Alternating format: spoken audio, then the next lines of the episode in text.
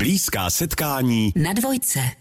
Dámy a pánové, já vás vítám v Radiokafe Vinohradská 12. Je to opět plno, mám velkou radost, živě vysíláme Blízká setkání. Dnes s Terezou Brodskou a Pavlem Ondruchem, herečka a režisér. Vy jste stichli, to je zajímavá kombinace, že jo? No tak, protože my většinou máme buď herečku nebo režiséra.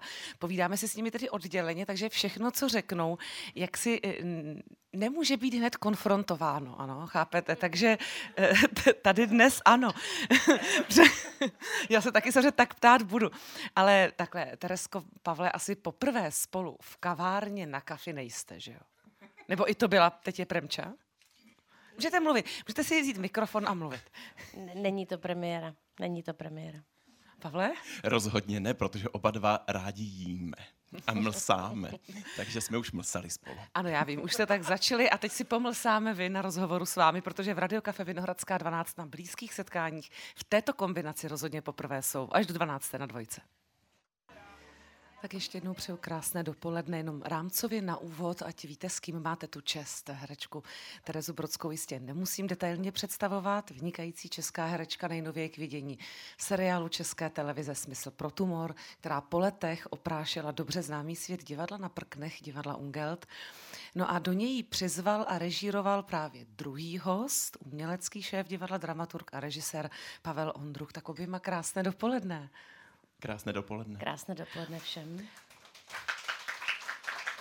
Potlesky jako v divadle, takže pocit dobře známý. Protože druhého jmenovaného znáte asi přece jenom o poznání méně. Vždycky znáte spíš tako, ty, kteří jsou vidět na tom jevišti, než ty, kteří hru vybírají, režírují a připravují všechno okolo. Tak Terezko, jestli nevadí, já začnu první otázkou na Pavla. Jsi pro? Ano, já budu ráda. Já vím, ale chci tě uklidnit, že na tebe dojde dneska, jo? Ten mikrofon drž v té ruce. Já se na to připravím. Ale já jsem rád, že mě neznáte. A to je právě slavnostní okamžik, který se tímto mění, přátelé, v Blízkých setkáních. Takže Pavle, prosím tě, pokud vím, tak ty jsi v Brně vystudovaný herec a v Praze vystudovaný režisér. Máme si představovat, že jsi tady v Brně hrál a v Praze režíruješ? Jo, přesně tak to bylo, ale naštěstí jsem pro vůbec České divadlo přestal v tom Brně úplně hrát. A s velkou chutí jsem přišel do Prahy s tou zkušeností, ze které čerpám do dneška, ale rozhodně neplánuju na to jeviště už vstoupit, jako doufám, že nikdy. Počkej, je to takový jako vlastní nadhled a vlastní humor. Ten humor se nám bude hodit. Ne, Terezko, nikam necouvej, neodcházej. Nebo skutečně teda si dostal nějaké reference, že Pavle, bylo by lepší, aby jsi byl v hledišti. No, bylo to tak jako 50/50, protože já jsem byl ten typ herce mimořádně originálního, to znamená, že 50% lidí mě naprosto adorovalo a 50% se mě ptalo, jak to může vůbec vylézt na jeviště. A já jsem se rozhodl, že uvěřím těm druhým 50, protože to bylo fakt jako... Do dneška si pamatuju výraz v hledišti ve studiu Marta na Jamu, kdy jsem vyběhl velmi energicky jakoby na jeviště a teďka celé to hlediště v tom Brně udělalo wow! A ten vyděšený výraz se mi zapsal do paměti a budu si ho pamatovat na věky. Nicméně, Pavle, ať uzavřeme tady tuto tvoji kapitolu hereckou. V čem jsi hrál? Co jsi hrál za roli? Čím jsi prošel fyzicky jako herec? Nejsilnější zážitek mám, že jsem ještě coby student hrál na prknech Národního divadla v Brně, v Mahenově Činohře, v Bulgakově hře Molière. A doteďka si pamatuju, že mě naolejovali, byl jsem skoro nahatej a ještě tehdy jakoby takový štíhlounkej. Jo. A naolejovali mě a posypali mě třpitkama. A já si tehdy jako student říkal, jo, tak tohle je herectví, nebo ne. A opravdu jsem to hrál, mám z toho zážitek doteďka, jsem rád, že už to nehraju. No tak já si teď budu muset vyhledat archív Mahenova divadla. A podívat se, jestli z toho není nějaký záznam. Pevně doufám, že ne. No dneska nevíš v dnešní době. Terezko, k tvé velké radosti ještě zůstanu u Pavla, protože samozřejmě to strhující. Protože kdyby se chtěla ptát a vstupovat do toho nadále, tak čiň, si náš čestný host, ano, a nebo dojde na tebe.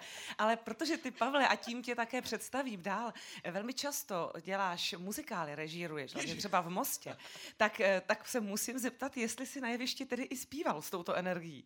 To teda jo, ale to byla ještě větší tragédie.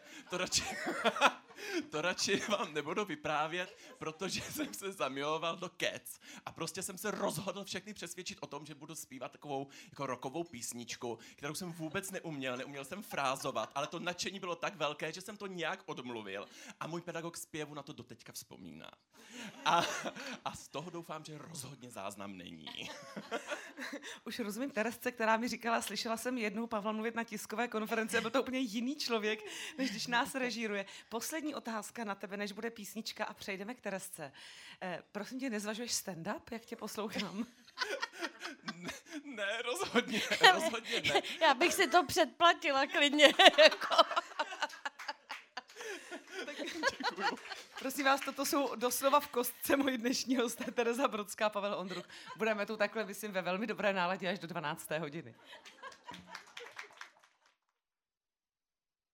Jsme vám představili velice jasně Pavla Ondrucha, nebo on se představil velice jasně, Terezka Brodská, má milá kolegyně, sedí mezi námi a drží mikrofon, což jsem ráda, protože jdeme na tebe. Tedy takhle, jak jsme Pavla slyšeli, v té energii, v té výřečnosti, humornosti, takhle ho znáš i jako režiséra, nebo je úplně jiný, když jsi na jevišti?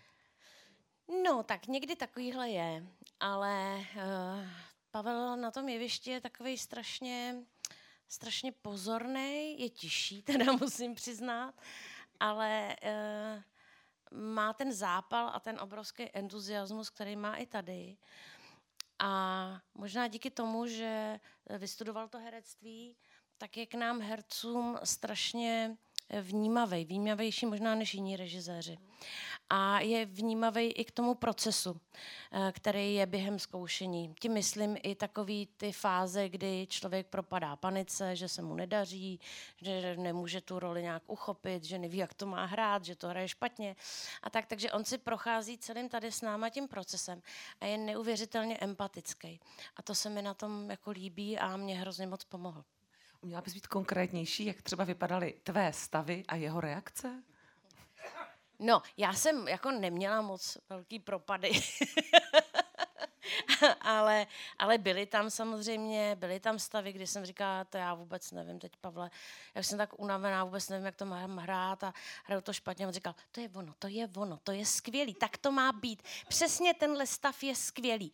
To je proces a tím si musíš projít. No a přišla jsem za týden a říkám, furt je to z nahouby, Pavle, furt to nevím ještě. To je pořád skvělý. I tahle fáze to trvá díl, jestli říká, přijde někdy jiná fáze, ta přijde, neboj. Jo, a to bylo už potom ze vším jsme, cokoliv jsem měla někdy nějaký problém, nebo Jitka Smutná měla problém, nebo kdokoliv měl problém, je to správně. To je proces tady. Kdyby to nebylo, bylo by to špatně. Myslím, že potlesk se ozývá tady u nás v kavárně také, protože to je určitě vztažitelné na mnoho životních situací. Tady nám krásně zazněla i druhá kolegyně, se kterou se potkáváš v tomto hereckém koncertu, takže nám už chybí jenom říci titul a autora hry, kterou Ungelt, jakožto divadlo hereckých hvězd, nasadilo. Vyberte si, kdo to řeknete, nebo napůl. Překrásná britská hra Davida Hara Nadechnout se života, kterou teďka hrajeme v divadle Ungelt, budeme ji hrát dál, budeme ji hrát na naší letní scéně a po premiéře můžu jenom teda říct, že to prostě musíte vidět. Jako musíte. My bychom ještě v rámci tady toho představení tématu měli říci, že to je stejný autor jako Skleněný strop. Táňa Dyková, Jirka Langmajer, dlouho uznávaná, hraná vaše inscenace. To je, myslím, taková jako trilogie, ne, toho autora. Ano. Má ještě třetí hru, ta ještě není bohužel přeložená, ale taky si na ní myslím. Mám ji v takovém tom dramaturgickém šuplíčku a čekám, až přijde čas, abych ji vytáhl stejně, jako přišel čas, když Terezka vlastně na rozpravách Milana Hajna řekla, že by se třeba na to jeviště vrátila. A my jsme všichni tak jako, aha, tak já mám v šuplíku jednu hru a Hned jsem ji poslal, akorát to neprozradím asi. Že? No, možná, že to prozradíme za chviličku, protože ty jsi nám, Pavle, velice krásně otevřel jedno důležité téma, které si necháme samostatně. Jsme v rozhlase, zahrajeme si, protože Tereza Brodská se na jeviště vrátila po 20 letech. Říkám to dobře tady? Po 22. Po 22 letech. Přátelé, to je samo o sobě téma a my ho nevynecháme dnes na dvojce. Režisér a umělecký šéf divadla Ungelt vybral a zrežíroval hru Nadechnout se života s Jitkou Smutnou a herečkou Terezou Brodskou, která je naším dalším dnešním hostem, a ta se na prkna divadla vrátila po 22 letech. Tedy jak to, že to bylo po 22 letech, to se ti vůbec nechtělo mezi tím? Nebo nepřišla správná nabídka, tohle byla ona? Ne, mně se nechtělo, já jsem dostávala nabídky, ale jsem to velmi slušně odmítala, protože já jsem se opravdu od těch 17 let nahrála toho divadla strašně moc, dokonce jednu chvíli jsem byla na 3 scénách divadelních v Plzni, v Činohráku, na Zábradlí, dohromady. A navíc já jsem potom moje poslední angažmá, to bylo v Divadle na Zábradlí několik let, a tam jsem zažila tak úžasnou atmosféru, tak skvělý režiséry jako Grossmana, Borise Ščedrina. Dělali jsme tak skvělý tituly Václava Havla, pak hodně ruský autory. A když jste tam s Janinkou Prajzovou, s Jirkou Bartoškou, Karlem Heřmánkem, Láďou Mrkvičkou, Pavlem Zedníčkem, víte, tak pak je strašně těžký přicházet někam jinam, jo? Protože i ta atmosféra tam byla neuvěřitelná. My jsme odcházeli večer z divadla v 11 a druhý den byla kasa, že jo? Předplatný další, a tam už lidi stáli nebo spali ve spacácích, aby dostali lístky. Jo. A já jsem byla možná i taková zhejčkaná a trošku rozmazlená tady tím angažmá, a bylo pro mě hrozně složitý se etablovat jakoby najednou někde jinde. A navíc já jsem člověk hrozně jako konzervativní a těžko si zvykám na nový kolektivy, nový prostředí. Pak taky na mě to divadelní prostředí je trošku moc takový jakoby přecitlivělý. Jo? Já, ať se to nezdá, tak jako v soukromí jsem velice jako pragmatický a racionální člověk. Nemám ráda hysterii, nemám ráda afekt. Tím ty divadelní prostředí hodně disponujou. A pak taky další věc. Já jsem byla unavená. Já jsem chtěla mít už ty večery volný, navíc ještě pro mě je v tom životě opravdu na prvním místě ta rodina, teprve až potom ta profese. Takže já jsem se chtěla věnovat té rodině, chtěla jsem dělat ty teplý večeře. A vlastně mi to vyhovovalo. No. Ale potom vlastně jsem přišla na nějaký rozpravy Milana Hajna do Ungeltu a šla jsem do té šatny, kde jsem hrála naposledy s Alenou Vránovou, Jak vraždili sestru Charlie. A najednou se mi tak zastesklo a řekla jsem si, Herko, tak to je škoda, možná se k tomu nevrátit, k tomu divadlu. A vlastně jsem si tak o tu roli řekla Milanovi, že kdyby náhodou za čas, za rok, za 2, za 3 měl hezký titul, ať mi dá vědět. No a oni se ozvali do půl roku. Ještě dřív? Tady je jedna taková hezká paralela mezi už inscenovanou inscenací Nadechnout se života, kdy v roce 2002, myslím, že tu tvoji roli hrála Judi Dench, a prý prostě řekla ano, aniž tu hru četla samotnému autorovi. Ty si prý řekla také ano, aniž tu hru četla. Jaký byl důvod? No, to ještě to bylo daleko horší, víš. Já jsem podepsala i smlouvu, aniž bych to četla. To byl tak závratný honorář. Ne, já jsem se ani neptala na honorář a podepsala jsem tu smlouvu. Ne, protože já jsem se chtěla vrátit do Ungeltu a věděla jsem, že Ungelt nemůže mít špatný titul. Že to prostě není možný. Tak to byla první věc. A druhá věc pro mě, která byla zásadní, s kým to budu hrát. Protože s tím člověkem intenzivně 2 měsíce zkoušíš, pak si s ním večery, pak s ním jezdíš na zájezdy. Vlastně to je takový jako další člověk v životě, jako přijde, že? A když Milan Hajn řekl Jitka Smutná, no tak jsem říkala, tak to vůbec není co řešit, to, do toho jdu moc ráda. Navíc Jitka mi hrála chůvu v Romeovi a v Julii, asi v předminulém století. A takže to rozhodlo. No, a já jsem věděla, že se chci vrátit do Ungeltu, že se chci vrátit sem. A pak jsem si tu hru přečetla a pak jsem se zhroutila. jsem si říkala, Ježíši Kriste, to je tak těžká strašně hra. Tak strašně těžká. A tolik textu, to není možný, to se nikdy nenaučím. Co jsem to podepsala? No a jak jsme slyšeli, Pavla stojí za to vidět. Ještě malinko si o tom povídat budeme jen tak, abychom neprozradili, s Pavlem Ondruchem a Terezou Brodskou na dvojce.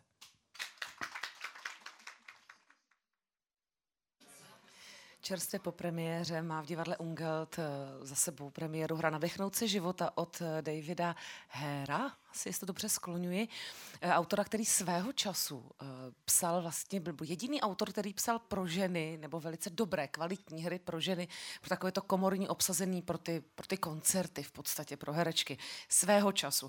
A i u nás se často hledá pro herečky dobrý text, u nás je to Jitka Smutná a Tereza Brodská, které dostaly tuto krásnou příležitost a naplnili ji.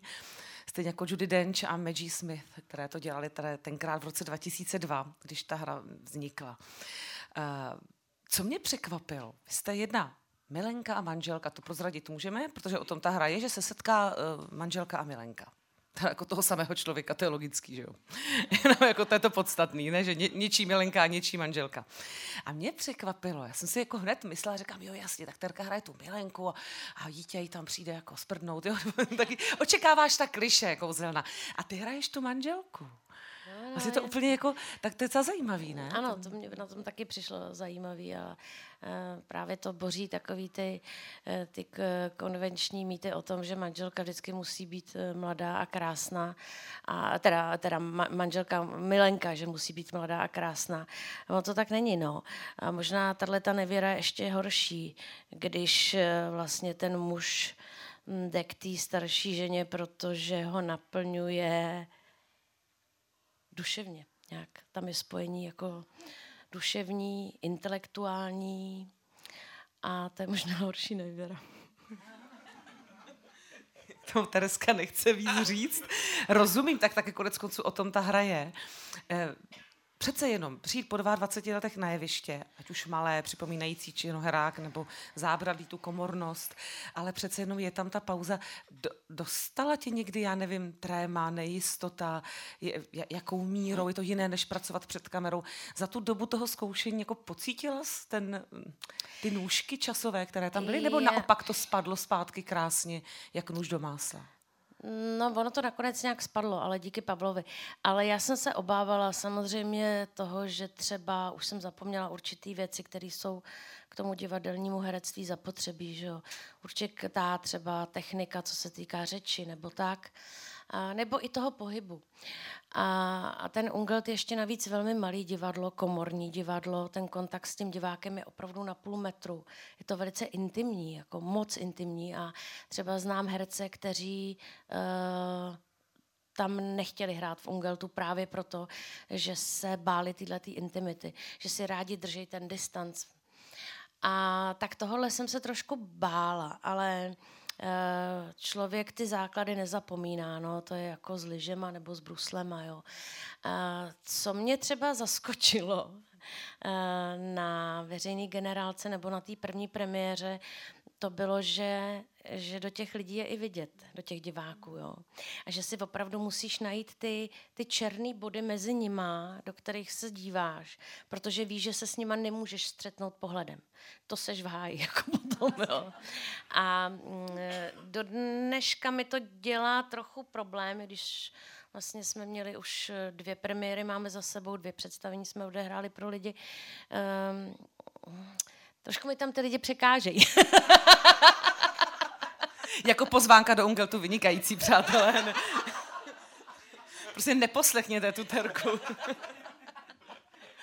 Pavle, bedlivě Teresku poslouchám, tak tím mě tak napadla otázka, možná úplně odjinud bude vypadat, ale možná vůbec ne, protože teď přišla. Měl jsi ty někdy ostych a trému vést, opravovat, oponovat, diskutovat s tak velkými herečkami, jako je třeba Jitka a Tereska a mnozí další, kteří tam jsou? Někdy během svého života? Rozhodně ano. Obrovskou trému, kterou zlomila, a za to jsem jí doteďka vděčnej, Hanička Maciuchová. Protože to jsem ještě byl takový jako ten študák těsně po škole, kdy jsem přišel do Ungeltu, napsal jsem Milanovi jako dopis, že bych tam chtěl dělat cokoliv klidně, dávat kabáty, a on mě nechal nejdřív psát programy a postupně mě připouštěl k dalším zodpovědnějším úkolům, až jsem se dostal k hře 4000 dnů a režíroval jsem Hanu Maciuchovou. Jo, a já vůbec... Ale co jí budu říkat? Já, jako tady ten jako šudlínek, jako, jo. A to prostě, no absolutní tragédie, ale ta velkorysost a velkolepost jejího jako srdce, který otevřela a přijala mě a nastavila mi ouško a každý moje špitnutí jako slyšela. A dala mě takovou to základní jakoby sebevědomí, to představení pak bylo, hrálo se prostě, dokud to šlo. A do dneška jsem jí za to vděčnej, protože tam se to jakoby zlomilo a odvážil jsem se. A je to moc dobře. No, kdybyste si naladili dvojku až teď, tak ten šudlínek, co chtěl věšet kabáty, divadle Ungelt, je tam umělecký šéf, jen aby to bylo jasné. S Terezkou Brodskou, Pavlem Ondruchem na dvojce dnes. Musím říct velkou radostí, že celé dnešní blízké setkání je opravdu plné humoru s Terezou Brodskou, Pavlem Ondruchem, herečkou, režisérem v Radiokafe Vinohradská 12. To je krásný, to dává úplně jako život. Kolik humoru má ta hra, tedy ať ještě uzavřem tohle téma. Do jaké míry, my jsme mluvili spíš o obsahu, tudíž to může zavánět i poměrně velkou závažností. Asi tam jistě je, protože Ungelt má ten rozměr, ty nůžky jsou vždycky rozkročené do tragédie i komedie, tak kolik je tam humoru? Pavle. Samozřejmě spoustu, protože David Hare je tím pověstný, že dokáže dokonale kombinovat vlastně nějakou psychologickou hloubku, psychologickou jako podstatu s takovým tím úžasným konverzačním britským wildovským humorem. To znamená, že ano, je to vlastně vážný téma, dostáváme se opravdu, myslím, dost hluboko a Terezka se toho nebojí a za to jsem prostě vděčný, že jde na tvrďačku prostě do toho. A zároveň to má ale ten jako krásnej konverzační humor, který to jako vylehčí a užívám si to neuvěřitelně, protože jsem to viděl už ani nepočítám a pořád mě to překvapuje a pořád s tím dýchám. Nadechuji se každý nádech s holkama. Něco k tomu chceš dodat, Terezko? Nebo to tak řekl asi všechno, Pavel? Ne, Pavel to řekl úplně skvostně. Dá se tedy říci, že jsi se s touto inscenací nadechla znovu divadelního života, takže v něm dál hodláš dýchat? Tím mám na mysli i třeba výhledově zkoušet něco dalšího? Jak dalece se jako rozdýchal tento svět? No, tak já jsem se nadechla, ale ještě jsem se nerozdýchala. Myslím, že to chvíli potrvá. Myslím si, že tahle jedna hra teď na takových pár let jako mi stačí, i když já jsem dostala ještě nějaký jiný nabídky na to si zahrát divadlo, ale jak už jsem o tom mluvila, víš, já jsem člověk konzervativní, jo. A já prostě, když jsem začala hrát zase tady v Ungeltu, tak mě přijde takový jako divný hrát ještě jako v jiném divadle, jo. Takže kdybych si měla ještě do budoucna na starý kolena dát nějakou hru, si dopřát, tak by to bylo zcela jistě opět v Ungeltu, no. Zůstala věrna té scéně. No, to je můj druhý domov už a vím zcela jistě, to tady teď můžu teda oficiálně poprvé říct, že když bych teda kývla na nějaký to představení, tak jedině s podmínkou, že to bude režírovat Pavel. To je podstá. Děkuji. A ráda bych teda komedii. Pavle, zůstaňme ještě u tohoto tématu, myslím, tvé další profese, a to je toho dramaturga. Kolik ty toho tak přečteš pro představu tady našeho publika, abys našel dobrou hru? Je tu nějaký jako poměr, já nevím, na 100 jedna dobrá hra, na 1000 2 dobré hry? Daleko víc. Já už jsem to přestal jako počítat, protože čtu vlastně jako pořád. A člověk se tím musí opravdu probírat jako klestím, aby jako narazil na něco, co se jednak hodí pro komorní prostředí Ungeltu, pro to, jaký máme styl, pro to, co chceme vlastně hrát a zároveň, aby to bylo prostě dobře napsaný. A napsat dobrou hru je prostě obtížný. A přestože si třeba hodně lidí myslí, že to je jako pryč, pryč, že to je prostě snadný. No tak teda rozhodně ne. A těch jako nadšených grafomanů je hodně. A já... To překvapení. Já si vždycky říkám, wow, taková odvaha, že to takto neumět a fakt tohle napsat. A pak mi to ještě poslat. Já to obdivuju. Pavle, to já si říkám třeba u herctví taky konec kdy u mnoha profesí. Jo, přesně tak, no. Ale je to jakoby s plnou úctou, že někdo se to nějak jako naučit musí, ale proto tak jako rád čtu, protože člověk se neustále potkává s něčím novým a neustále je překvapován. No. Tak s úctou to myslím říkáme všichni, protože jako všichni jdem po těch schodech a i třeba sami zjistíme, že jsme byli v té fázi, kdy to ještě... nebylo v očích někoho, kdo byl dál ono a podobně. Ale když toho máš tolik načteného, umíš to poznat třeba i, nevím, už po 2 stránkách? Po půlce? Musíš to dočíst celé? Nebo dočteš, ale kdy to víš, že to je dobrá hra? Takhle, před takovými 3 lety jsem měl pocit, že to poznám hned a pak jsem se nachytal jako u... píchy a zakázal jsem si to. Takže mě ta myšlenka prolítne po takové první scéně nebo po pár stránkách, že to už nestojí za to, ale donutím se už, protože bych nerad podlehl, píše prostě, takže to prostě přečtu. A pak můžu zodpovědně říct, jestli to stojí za to nebo ne, nebo jestli vůbec to můžeme risknout nebo nemusíme. Ještě jedno téma se nám otvírá. Mluvíme-li o tom, že něco osciluje mezi tragédií a komedií, smutkem a veselostí, životem a smrtí. Otvírá se nám to za chviličku na Dvojce s Terezou Brodskou a Pavlem Ondruchem. Jak ty věci spolu souvisejí? Nadechnout se života, hra, o které mluvíme s Terezou Brodskou a Pavlem Ondruchem dnes na Dvojce.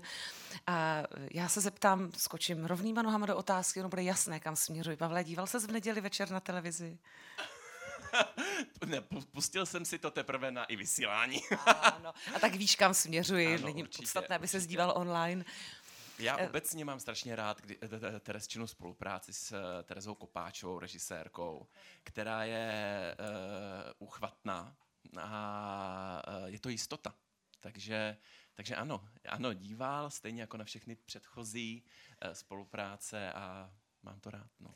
Bylo jasné, že když jsme prokázali celým Blízkým setkáním smysl pro humor, že nemohu vynechat nejnovější inscenaci České televize Smysl pro tumor, ve které všichni excelujete, Terezko, ty taky, to byla asi krásná práce, asi patrně opět potvrzuje tvé rčení, které si říkala, nebo tvou větu, které si říkala, ty nejlepší věci jsem udělala s Terezou Kopáčovou, to je tvoje vlastní věta, takže jsi rozšířila, další čárka přišla. No, já jsem byla za tu nabídku moc ráda, protože s Terezou už se tak jako důvěrně známe, že ta práce je, dá se říct, snazší v tom, že už třeba před sebou vzájemně, nebo já před ní teda spíš nemám ostych.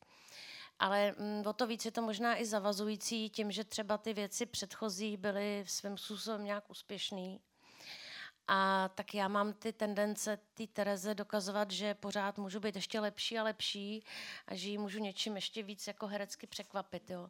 Takže pro mě je to možná ještě víc a víc zavazující ta spolupráce, ale je to už s takovou, to děláme s takovou lehkostí, když ne všechny ty scény jsou lehký, naopak ten smysl pro tumor je docela těžká látka, ale myslím, že Tereza se toho zhostila s tou lehkostí, kterou má, se smyslem pro humor, který má, s černým humorem, který v sobě ta Tereza má.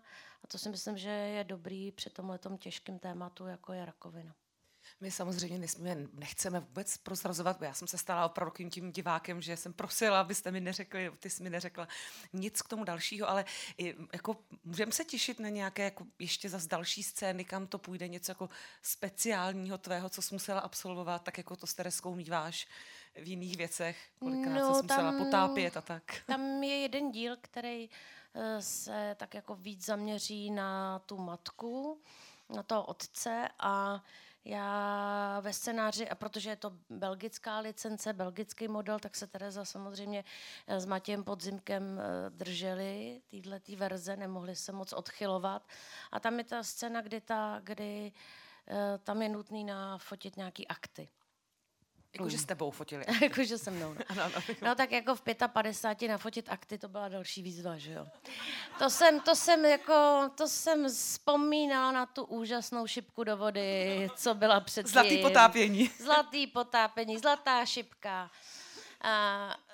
No, ale víš co, já teda, když už jsem ten scénář četla a věděla jsem, že to tam je, tak já potom nemám ráda takovou tu hysterii, jakože ježiši, Terezo, tady jako teď, jak to uděláme, já nevím, já to asi nebudu dělat a ať to za mě někdo udělá, jo, tohle já nejsem ten typ. No, takže jsem to musela nafotit, no tak jsem to nafotili s Terkou a já jsem jenom spoléhala na to, že ona má opravdu silný estetický cítění a že to tam prostě nějak jako bude tak jako, no... Přijatelně. Je překrásná. Ty jsi ji už viděl, Pavle. Já jsem si ji vyžádal.